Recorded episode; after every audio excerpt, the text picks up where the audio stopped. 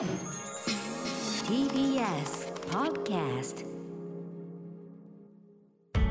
発信型ニュースプロジェクト。TBS ラディオ905-954おぎゅうえちきセッション発信型ニュースプロジェクト荻上チキセッション。荻上チキと。南部ひろみが生放送でお送りしています。ここからは特集メインセッション。今日のテーマはこちらです。メインセッション。探求モード日米首脳会談の共同声明に台湾を明記。一方中国は南シナ海で軍事訓練。中国は日米に対し今何を考え今後どう動いてくるのか。日本時間の17日未明に行われた日米首脳会談で菅総理とバイデン大統領は東シナ海や南シナ海で圧力を強める中国に対して日本とアメリカが連携して対応を強化していく方針を確認。一つの中国を主張する中国政府との関係悪化の懸念から避けてきた台湾という表現を台湾海峡の平和と安定の重要性という形で共同声明に盛り込みました。これに対し中国共産党系の国際紙環球時報は18日までに掲載した社説の中で日本は中国と向き合い関係を修復させてきたが急に路線を変えて中国を牽制するアメリカの戦略に加わり中国と日本の関係改善の勢いが失われたと批判。共同声明に台湾の情勢が明記されたことについては日本が関わる程度によってそれなりの対価を払うことになるとし中国政府も日米首脳会談に先立ち南シナ海で行った軍事訓練の映像を公開するなど日米を強く牽制しています。今日の特集では中国の現状と今後について専門家のお二人に伺います。ではゲストご紹介してまいりましょう。まず現代中国政治がご専門のお二方神田外語大学教授の興梠一郎さんです。よろしくお願いいたします。よろしくお願いします。お願いしますお願いいたします。続きまして東京大学大学院教授の阿古智子さんです。よろしくお願いいたします。よろしくお願いします。お。願いします。ではまず米え日米首脳会談。その中では安全保障そしてまあ経済、はい。こうしたようなところについて多く中国についての話題が出たわけですけれども、興梠さんこの共同声明中国の受け止め方というのはどうなんでしょうか？まあ、あの、あまり激しく抗議してないですよね。うん。通り一遍というか、はい。あの、まあ、中国共産党の機関紙のあの、人民日報っていうのがありますけど、えあれなんかもうほとんど第三面のベタ記事扱いなんですね。え。はいで、報道官の発言なんか見ても、えーっと、例えば上、最初に出た、これしし4月の、えーっと、人民日報の17日の、えーその第3面の、まあ、小さな記事ではですね、あの状況を見て対応を考えるとか言ってるわけですよね。うんこれ非常に弱いんですよね。はい即座にじゃなくて、どういうふうに今後どうなるか見てとか、まあ、あとは端々にその米中とか日中関係ってのは今重要な要所に差し掛かってるからとかですねう、ん後ろで、だからこういうことをやったらまずいんだっていう、そういう論理展開なんですよ。えロジックなんですよ。だから、まあ、あの今回の日中共同声明、あ、日米の共同声明の内容がですね、あの、かなり前回の日米の2プラス2ってありましたよねえ。はいあれより薄まってるんですよね。うんで特に中国と対話すべきだっていう文言が入ったり、台湾に関しても両岸問題のえー平和的解決はい。とかですね、端々にこの結構中国側を刺激しないようにバランス取った跡が見えるので、ええ。まあその辺全部中国側も汲み取ってるのかなと思います。うん。まあ、それなりにこう、えー触れたけれども抑制的というような格好で収めた、ね。はい、日米の声明に対して、この中国も、えー批判をしたけれども抑制的というふうに捉えるということですか？そうですね。通り一遍の批判って感じですよ。うんなるほどこの点阿古さんはいかがですか？はい。え、私も、あの、中国は、やっぱりアメリカとも日本とも、えーまあ、うまくやっていかなければいけないところがあるので、はいまあ、あの、まあ、えー抗議はしているけれども、まあ、今後の付き合い方っていうのは、まだあの検討を重ねているところでですね、強く、はいそんな強く出たようにはあの感じていませんね。うんはい。なるほど。うんということは、まあ、今回は抑制的だけどあの次何かしたら怒るからなみたいな格好のメッセージではあるので、あうんの今後も米そして日の関連性共同性については注視はしているということですか？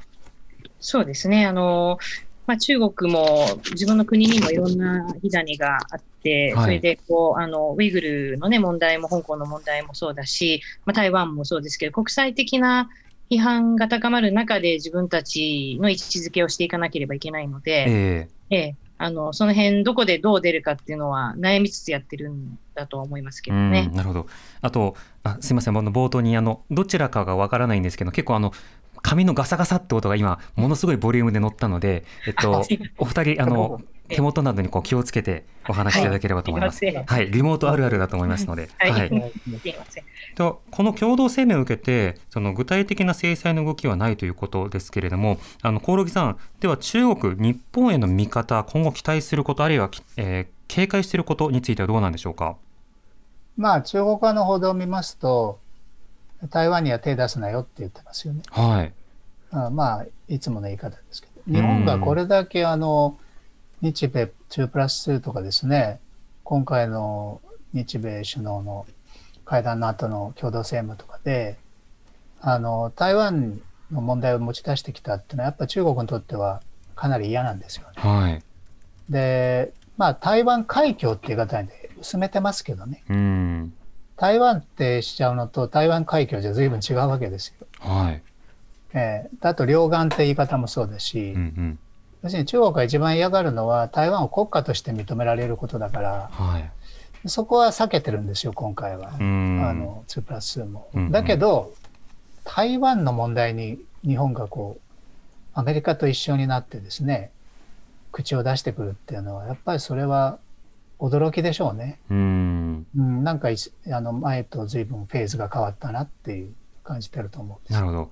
今はその建前としての一線というものを日本はこう維持しているという状況なので、それを変えられるということになれば、まあ、大きな緊張が走るということになるわけですか？うん、まあでも、アメリカもですね、あの基本的に台湾問題っていうのは日本だけで動く問題じゃないので、はい。それはアメリカの出方は非常に大きいわけですよ。うん中国。もアメリカを一番脅威と思ってるので、はい。ただアメリカの、まあ、高官の発言とかですね、これ、あの首脳会談の前にホワイトハウスの関係者、高官がですね、匿名で記者会見を受けてますけど、うん。そこで言ってるのは、あの挑発はさせないと。はい。つまり台湾側にも中国側にも自制を呼びかけてるんですよ。うん。アメリカの基本的な台湾問題の態度っていうのは、統一もさせない、独立もさせないんですよ。うん。今のままの状態が一番いいと。はい。ただ最近中国の軍事力がやっぱりついてきて、まあ、あの、もう装備では完全に台湾を、あの、台湾を上回ってるし、はい。演習なんかも頻繁にやってますよね。うん。で、中間線を越えたり、まあ、防空識別圏に入ってきたりとか、動きがちょっとエスカレートしてるので、まあ、中国側からすると、それアメリカの出方に対抗してやってるんだって言ってる。うん。でも全体的にこれほっとくとバランスが崩れるっていう危機感がやっぱ台湾に、あの、アメリカと日本にあるわけですよ。はい。だから、バランスを元に戻したいということなんですよね。うん。うんうん。そのバランスについてなんですけれども、あこさん、あの、台湾の見方として、その、日米に台湾側から期待すること、あるいは中国に対して警戒すること、こちらはどうなんでしょうか？はいえー台湾はあの、まあ、やっぱり民主主義的な価値を共有できるということで、日米と連携したいっていう思いが強いと思いますね。はい。でまあ、中国がそのお権威主義的なあ国家で、えーまあ、様々な批判を浴びていますので、そういうところで、まあ、台湾は今、今こそがその自分たちの価値を世界に認めてもらうというか、中国と、まあ、ある意味で対比する形で自分たちの価値を高めているところはあると思うんですね。うん。であのまあ、私たち、まあ、日本も含めてですけれども、やっぱりそのある意味、中国のそういう脅威というものを、まあ、はい実際にその情報をコントロールする力ですとか、まあ、サイバー攻撃なんかもね、この間もありましたし、さまざ、まな面であの中国の要素をどのようにこう、えー私たち受け止めるかっていうところで、台湾っていうのはとても重要になってくると思うんですね。うん。という中で、あの、台湾っていうことが日米の共同声明に入ったので、えーそこはとても大きな意味があると思いますね。なるほど。特に台湾はその香港での弾圧が加速をしているような状況というものはものすごいその緊迫感を持って見ているというふうに考えられるんですけどそこはどうでしょうか？はい。まさにそうですね。香港で一国二制度ということで、まあ、司法の独立だとか、まあ、行政のあの独自のあの、まあ、選挙制度なんかもですね、本来は認められるはずだったものが、あの認められず国家安全維持法であのような形で香港が急激に変わりましたので、はい。まあ、ここはもう台湾はあのこういうことになってはいけないというかですね、えー台湾が今あの香港のような形になってはいけないという危機感をあのアメリカは強く持っていて、うん。まあ、日本の方は、まあ、今回はあのアメリカに引きずられるような形だと思いますが、はい。まあ、香港やウイグルについても共同声明に盛り込んだというのは、まああのまあ、これもでも大きな意味があると思います。うん。その台湾アメリカから非公式の代表団がまあ訪問するということもありました。興梠さんこの台湾側とアメリカ側のやり取りどんなものがあったと考えられますか？これアメリカはバランス取ったんですね。バランス。で今回ですね、あの、どうしても、こう、盲点みたいなものがあって、はい。日米首脳会談というのにみんな目がいってるわけですよ。うん。その間、アメリカと中国が何をやってるかって見てないんですよね、実は。はでも、ケリー大統領特使がね、中国に行ってるわけですよ。い。うん。それで、密かにっていうか、まあ、ほとんど大きく扱われてないんですね。はい。で、目立たないように上海に行ってると、北京に行くと目立つから、うん。で扱いがすごく小さいんですよ。はい。でも、大統領特使ですよ。えで、気候変動って冠つけてますけど、それだけですかね。えうん。うん。で、なんか、楊潔チ、まあ、政治局員とか、えー王毅外相とかと会うじゃないかなんていうのも憶測も飛んでるけど、はい。あの何でもかんでも公開するバイデン政権がですね、事前に必ずブリーフィングやるし、終わったら会見したり、ないんですようね。ん。で、さーっとやって最後に驚きなのは、共同声明出したんですよ。はい。日米共同声明が出て、これ中国封じ込めかみたいな報道がされたら、米中共同声明出てるんですうよ。ん。それは気候変動って名前がついてるけど、はい。大統領特使ですよね。うんうん。気候変動の話っていうのはもう最初から決まってると思うんですよ、言うことは。はい。何やってたんだろうって、クローズドうの。はい。ん。で、これとバランス取る感じで台湾にバイデン政権は旧高官を、元高官を送り込んでるんですよね。アーミー・ページ元国務副長官とか、バイデンさんの友人とか。で、どうちょうど同時期なんですよ。これは台湾がやっぱ不安になるからなんですよ。うん。なるほど。ケリー特使を送り込んだっていうことで。で、これはもうバイデン政権のやり方は分かりますよね。三面でバランス取ってる。うん。日米、えー米中、台湾。ですね。これがおそらく今後やるパターンなんです。要するに、バイデン政権の対中政策っていうのは、えー競争と、えー協力ですから。はい。それをやってみせたつもりなんですね。なるほど。競争といっても、競争する範囲というのはここからここまでで、それを逸脱することはしないという一定のルールの確認が双方必要になりますよそうですね。ただこれはあの今後そう、それだけアメリカの都合のいいようにバランス取れていくかは別ですよ。はい。中国は早速、気候変動、バイデンさんは一番やりたいんですねと。あなたはこれ業績として残したいんでしょうねって書いてますよね、中国側は。うん。だったら他のとこでちょっと妥協しなさいよって考えなるほど。方。人権問題とかそういう問題で、ちょっとあの交渉したくなってきますよね、中国は。はい。だからそういうあの危険性も非常にある。うん。トランプ政権の時はディールって言葉飛び交いましたけど、今はそういったような様々な論点の中から人権問題の優先順位を下げてほしいというのが中国側の狙いですすか？。そうです。取引するのは気候変動がバイデンさんはそんなに大事なんだ。もう最優先にしてるわけですよね。はい。それ自体が中国からするとありがたいんですよねう。ん。でそれ、私のあの協力絶対必要でしょってなりますよね。うんうん中国はもともと気候危機に対しては積極的に対応するという立場にも少し前からなってますもんね。でもそれやったら経済成長止まりますから。はい。はい。まだまだそういう環境に配慮している段階じゃないですよ。うん。ということは、まだ見せてるだ段階ということですか？だから、じゃあ最終的に懸念されるのは、形だけやったっていうふうになるのか、うんそれともちゃんとやらないのか、おそらくこれはね、あの交渉のモードに入ったこと自体がありがたいんです。うん、なるほど。テーブルについてくれた。政権は後半もう中国全く相手にしなかったですから、はい。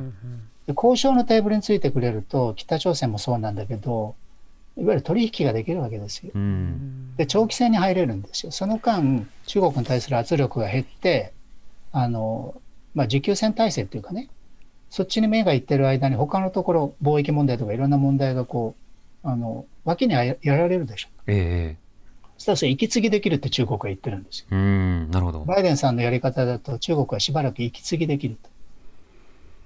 それはとても分かりやすい表現ではあります。では、その人権問題優先順位を下げてほしいと狙う中国側、阿古さん、この点については、その中国、アメリカのそれぞれの対応についてどうご覧になってますか？はい。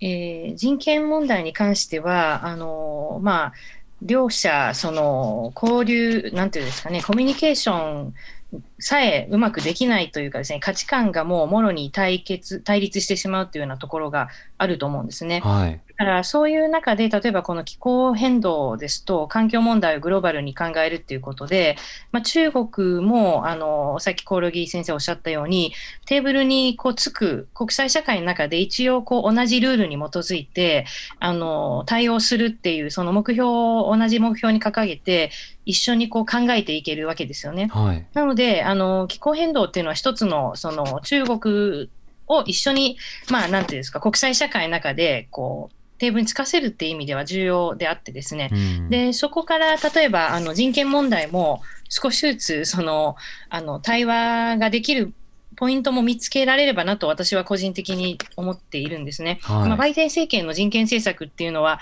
あのトランプ政権とはやっぱりだい少しっていうかだいぶ違うと思うんですね。うんトランプの場合、ディールでですね、あの、駆け引きのような形で人権っていうものを押し付けるようなところがありましたけれども、まあ、民主党の政権に代わって、その、おやはり、その、例えばこの、えー今回の日,、えー日米の、あの、首脳会談では、例えばアジアジアのヘイトクライムはい。についてもですね、あの取り上げられているんですね。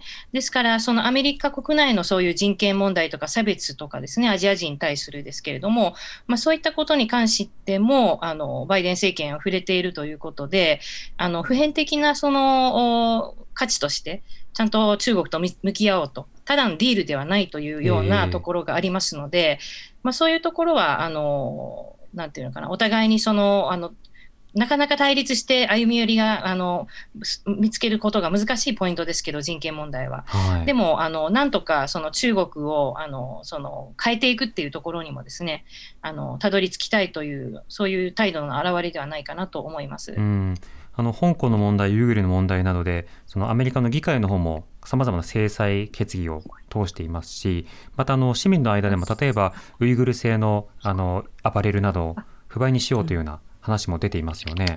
こうした意見というものは、今後もなかなか買いにくいということになりそうですかね。はい、今ちょっと機材トラブルで、えー、アコさんが我々の音声が聞こえない状態になったということで、ちょっとあの確認します。はいあの場合によってはアコさんを電話でつなぐかもしれません。あのこうした人権問題の位置づけ、あのアメリカ側はなかなか譲らないだろうという話もありますが、一方で、そのどこの範囲でどういった順番にということはそれぞれ違ってくるわけですね。あであでも僕あ僕らはね、アコさんの音聞こえてるんですよね。今そうでしたね。はい、うんあの我々の声が聞こえませんというキータイプ音がはい載ってるので、ええ後で調整します。コオロギさんあのこの辺りのその人権感覚について中国側はとはいえアメリカは一定程度譲るだろうというような楽観論もあったりするんでしょうか？うんあのアメリカの今のせあのバイデン政権の政策っていうのは、えー同盟国と組んでやるってこと？はい。何かというと同盟国と相談する同盟国と組んでやる確かに。しかし今回そのホワイトハウスの高官が、えー日米首脳会談の直前に電話会電話会見というのを受けてるんですね匿名で。うん。で日本との人権問題に関するアプローチについて喋ってるんですよ。はい。それは香港と新疆について、じゃあ日本、日本、日本はどうするかって話でね。ただ、こういうこと言ってます。日本、日本とは若干アプローチが違うんだと。うん。でもアメリカは日本にそれ無理やりやらせないんだって言ってる。はい。で、中国側の報道を見てると、えー足並みが揃わないって言ってる。うん。例えばそれぞれの国に中国と経済的な関係、貿易関係、そういったものがあって、あのバイデン政権が望むような強硬的な制裁っていうものが、おそらくそれぞれの国でできないだろうと。はい。それだけ中国の経済との関わりが深くなってしまっていると。中国は何かというとそれを書くんですね。うん。絶対最後足並み揃わないよって。で、だからそこはアメリカが結局、例えば、えーどっかの国が制裁されたときにですね、それでアメリカがその分、あの、かばってやる、守ってあげるってことができればいいですけど、はい。例えばオーストラリアなんかは中国に制裁されても何にもできてない。うん。韓国もそうです。サードミサイルで、あの、制裁されてもアメリカは別になんかできない、なんかできるわけじゃないんですよ。だから中国はそこをアメリカを親分として見てるので、うん。じゃあ周りを全部子分として見てるんですよ。じゃあ、あなたは面倒見れるんですか？っていう、非常に中国的な感覚なんだけど、うんで、私は途上国面倒見れ見れますよっていう。だから、いざとなったらみんな票入れてくれるよとかね。はじゃあそそういう感覚で見るんですよ、人間関係で。い。うん。うん、で、で、アメリカが、あのいくら口で綺麗なことを言っても、いざとなった時に経済的に公文を守れるのか。はい。だからこれから分裂分裂工作工作を仕掛けてくるわけですよ。うんうんうん。まあ、そういったその、まあ、足並みの乱れというふうに評価をするところについて中国側は、まあ、自分たちの介入の隙が様々にあるというふうに見た上でなおかつ人権問題はおそらく重要だろうがその介入してくるとしてもこの辺りのグレードだろうという見積もりも先立って行うことができるわけですか？うん、まあ、あの、結局、香港見てください。はい。もうやりたい放題ですよ。う。うんんはい。香港人と共にいるなんてことブリンケンで言ってるけど、共にいないじゃないですか。ん民主派もやられ放題でしょ。ええなんかできました？できる範囲がすごく限られているということをしている。はですね、はい。中国は国家安全維持法が通った時点で勝ったって言ってる。うん。あれを通通してしまったっていうことが、もう、あの、やられたってことなんですよ。うんあんなものを作ってしまった。その時にですね、中国側の報道はどう書いてるかっていうと、結局アメリカだって金融で儲けてるねって。はい。ウォールストリートもイギリスも、えー香港で金融ビジネスで儲けてるじゃない。なるほど。だから、林鄭月娥さんとか何人か関係者を見繕って、アメリカにある資産を統計するとか、アメリカに行けないとか、痛くも痒くもないですよね、中国共産党にとってうは。ん。えー行かなきゃいいわけだから。はい。まあ、林鄭月娥さんは子供がアメリカにいたんで、次男帰ってきたけど、ちょっとクレジットカードがどうとか、ううんん。そのがあったんですよ。で、中国は書いてるんですよ、社説とかで。うん足元見てて、アメリカがもし中国にものすごいダメージを与えたいんだったら、SWIFT というド米ドルの決済制度から追い出しちゃえばいい。はい。あっという間に香港ドルは暴落するし、もう金融ビジネスできなくなるでしょ。うんでも、やってないじゃないかって言ってるんです。アメリカ1300社も香港に会社があって8万人も住んでるわけですかうら、ん。ウォールストリートにとっては本当に儲かる場所でしょ。うんイギリスもそうですよ。あそあそこにヨーロッパ最大の銀行があるわけですよ。SMBC っていう。香港ドルを発行してるんですよ、イギリスは。はい。中国と共に。だから、そこを見てるんですよ。なるほど。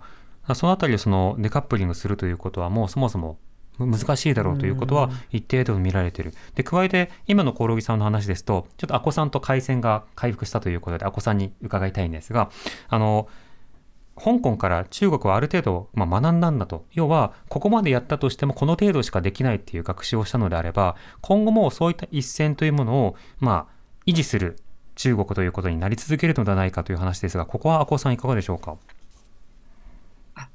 中国がまあ学んだっていうこと。そうですね。あの、まあ、国家安全法などをやってもえ、え制裁はこの程度、あえ台湾などについて牽制をしても、制裁はこの程度という学習ですね。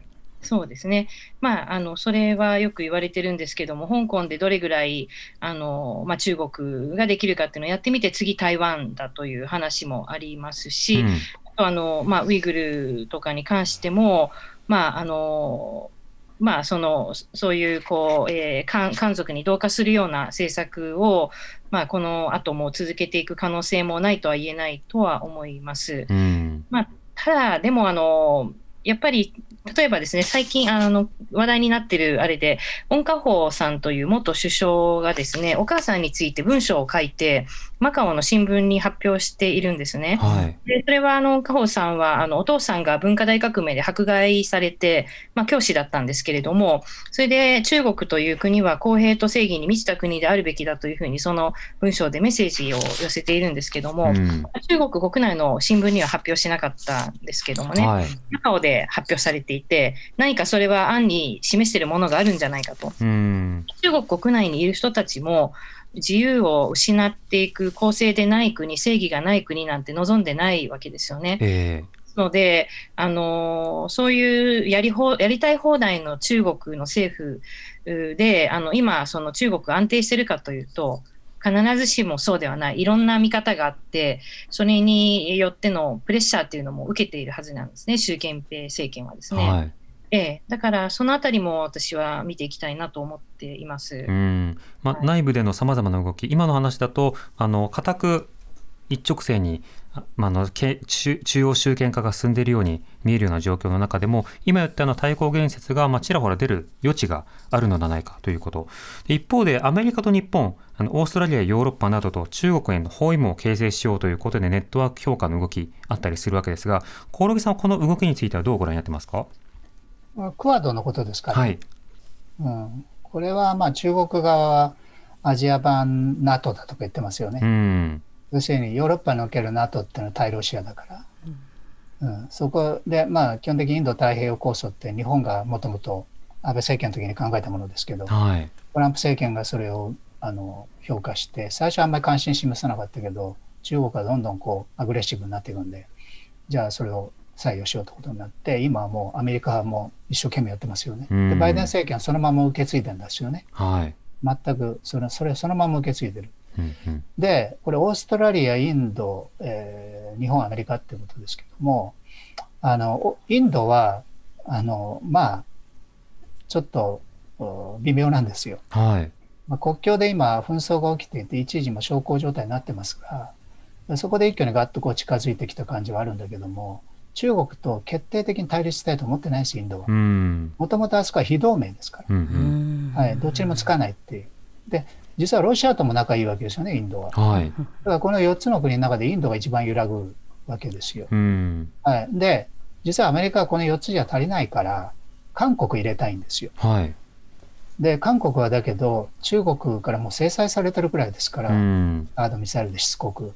もう韓国も、あの、あそれは、あの、入りたくないんですよね。えで、だからそういうクアッドプラスっていう構想がなかなかうまくいかない。ASEAN もそうです。ASEAN もアメリカ、インド太平洋構想の中で非常に重要だと南シナ海もありますし、えはい。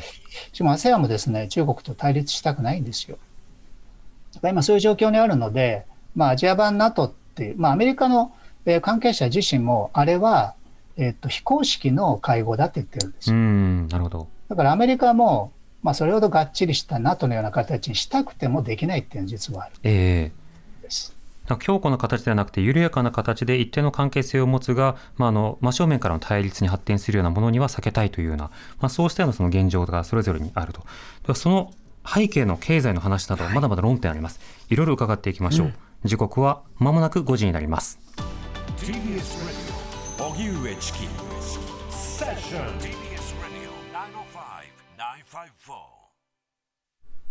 時刻は5時になりました。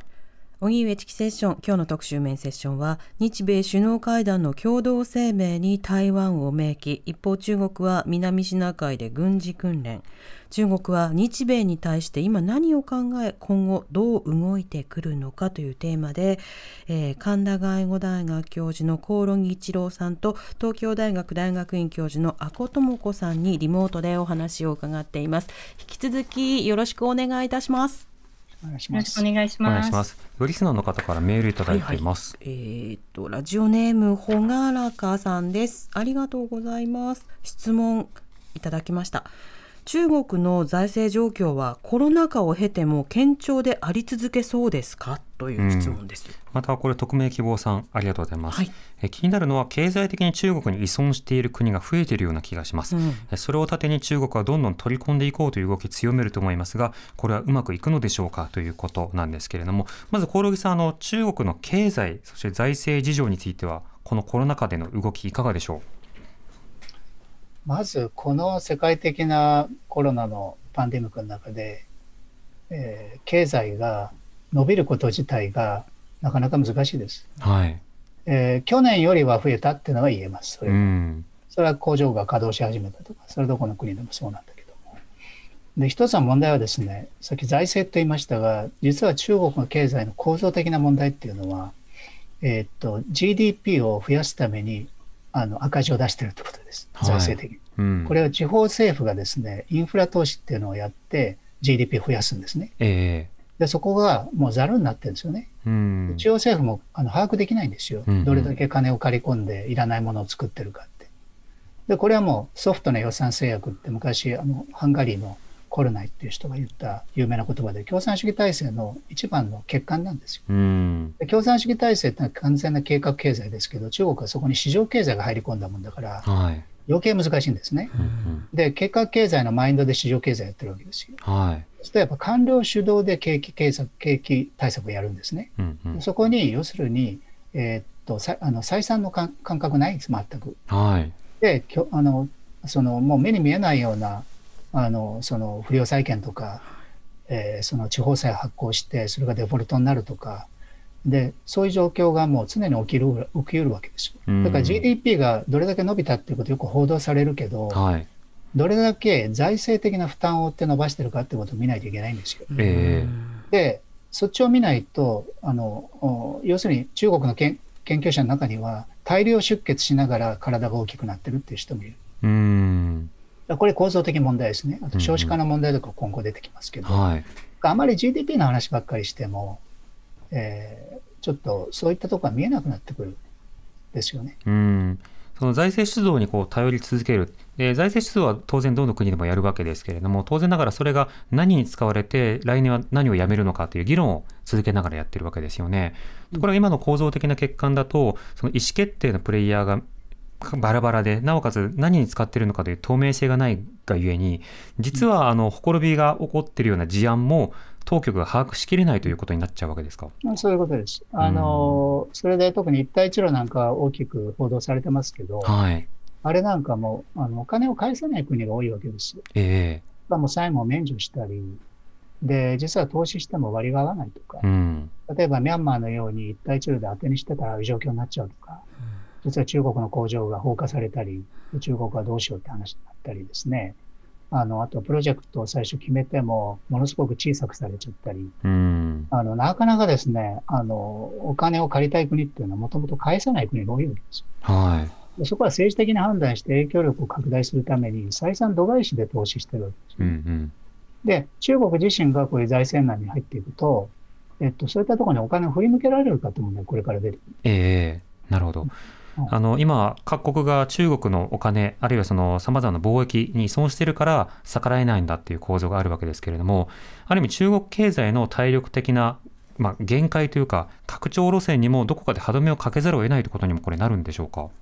その内的な問題がね、はい。いつ吹き出てくるかって、いくらやりたくても、うーん、自分自身の台所事情っていうか、えだから一心になぜに日本とかアメリカに対してあまり強く反撃してこないかっていうと、今回、えはい。台湾海峡のこと言われたのに、やっぱり外資が引くのが一番怖いんですよ。うーん、なるほどあま。り激しくボイコット運動とかやると、外資が出てっちゃう可能性もある。それはバイデン政権っていうのは自分たちでサプライチェーン作るんだって言ってるんですよ。うーん。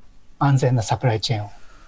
そうか。となると、興梠さん、あの、先ほどの話だと、とはいえアメリカや日本など同性不買運動といっても限度があるだろうみたいな、あの、睨みもある一方で、でも本気で一定程度、それこそ市民発で行動が盛り上がって政治が応答しなきゃいけないみたいな状況になると、さすがに中国は痛みを負うので、一定のブレーキもかけざるを得ないところもあるわけですか？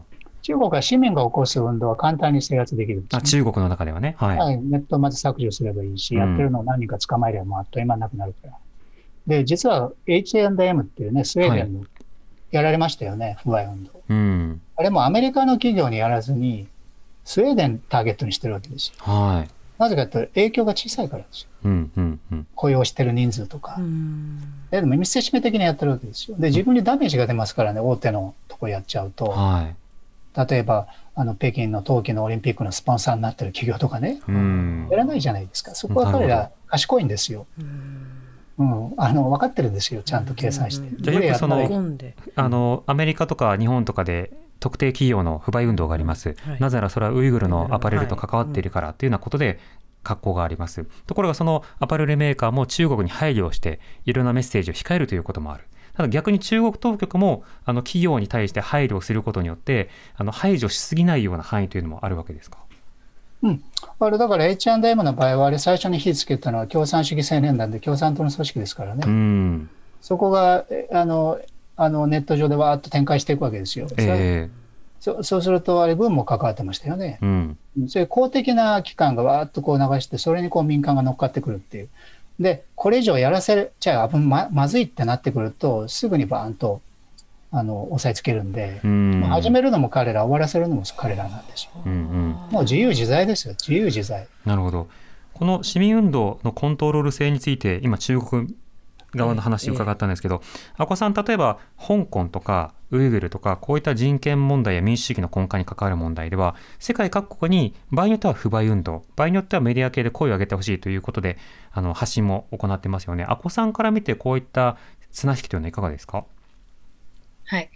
あの今、えー、コオロギ先生おっしゃったようにこう中国の政府もこう計算しながらやっているとは思います。でも、はい計算しても動かないところもあるかなと、それはあの例えば香港の時に、えー携帯電話のアプリでですね、アップルの携帯電話などで、あのそのデモンストレーションのそのデモのいろんな誘導をしてるということで、人民日報がかなり強くあの批判してですね、アップルの不買運動なんかもあの呼びかけたんですけれども、でも、あの、携帯電話、アップルのものを使わない、もう使い始めた人がそれをやらないってことはまずないですよね。うんだから、政府が呼びかけても、結局使う価値のあるものは中国の消費者も使い続けるわけですよね。はい日本の製品もそうだと思うんですけれども、一時期買わなくなったとしても、また、あの、日本の車はやっぱりいいなとかいうことで買い始めるわけですよね。うんですので、あの、まあ、不買運動といっても民主主義の国と中国が違うのは、政府が呼びかけるんですよね、そういう不買を。はい、そういうことは、うん、普通はあってはならないことだと思いますね。消費者が個人で、あの、いろんな情報を見て、えー何を買うか何を買わないか、あるいは投資家が投資の戦略を立てるときに環境問題だとか人権問題を考えるっていうのはあっていいと思うんですけれども、一国の政府がそんな風に集団に呼びかけるっていうのは、まあ、本来、あの、ああありえないことというか、民主主義の国ではありえないことなので、まあ、それに対してちょっとこう、あの、そういうやり方が続くのかっていうことですよね。中国でもそういうやり方はおかしいっていう声は、あの、少なからずあると思います。うんはいなるほど。そうすると、それ相当に中国国内でも緊張関係もあれば、その中国がやりたい放題というようなシナリオだけでもない台所事情とかいうのも見えてきます。そうした中で今後の注目を伺いたいんですが、コオロギさん、あの、コオロギさんは日独の2プラス2にあの注目をされて、あの、その分析もされてますけれども、この日独2プラス2というのは一体どういったものなのかということと、なぜそこに注目されているんでしょうか？うんあの日独っていうのは、要するにドイツがバイエルンっていうあのフリゲート艦を送り込んでくるってことですよね、はい。太平洋に。ただ、それはあのドイツが出したインド太平洋ガイドラインっていうのを読んでみると分かるんだけど、うん。えー、と必ずしも対立するってことじゃないんです、中国と。はい。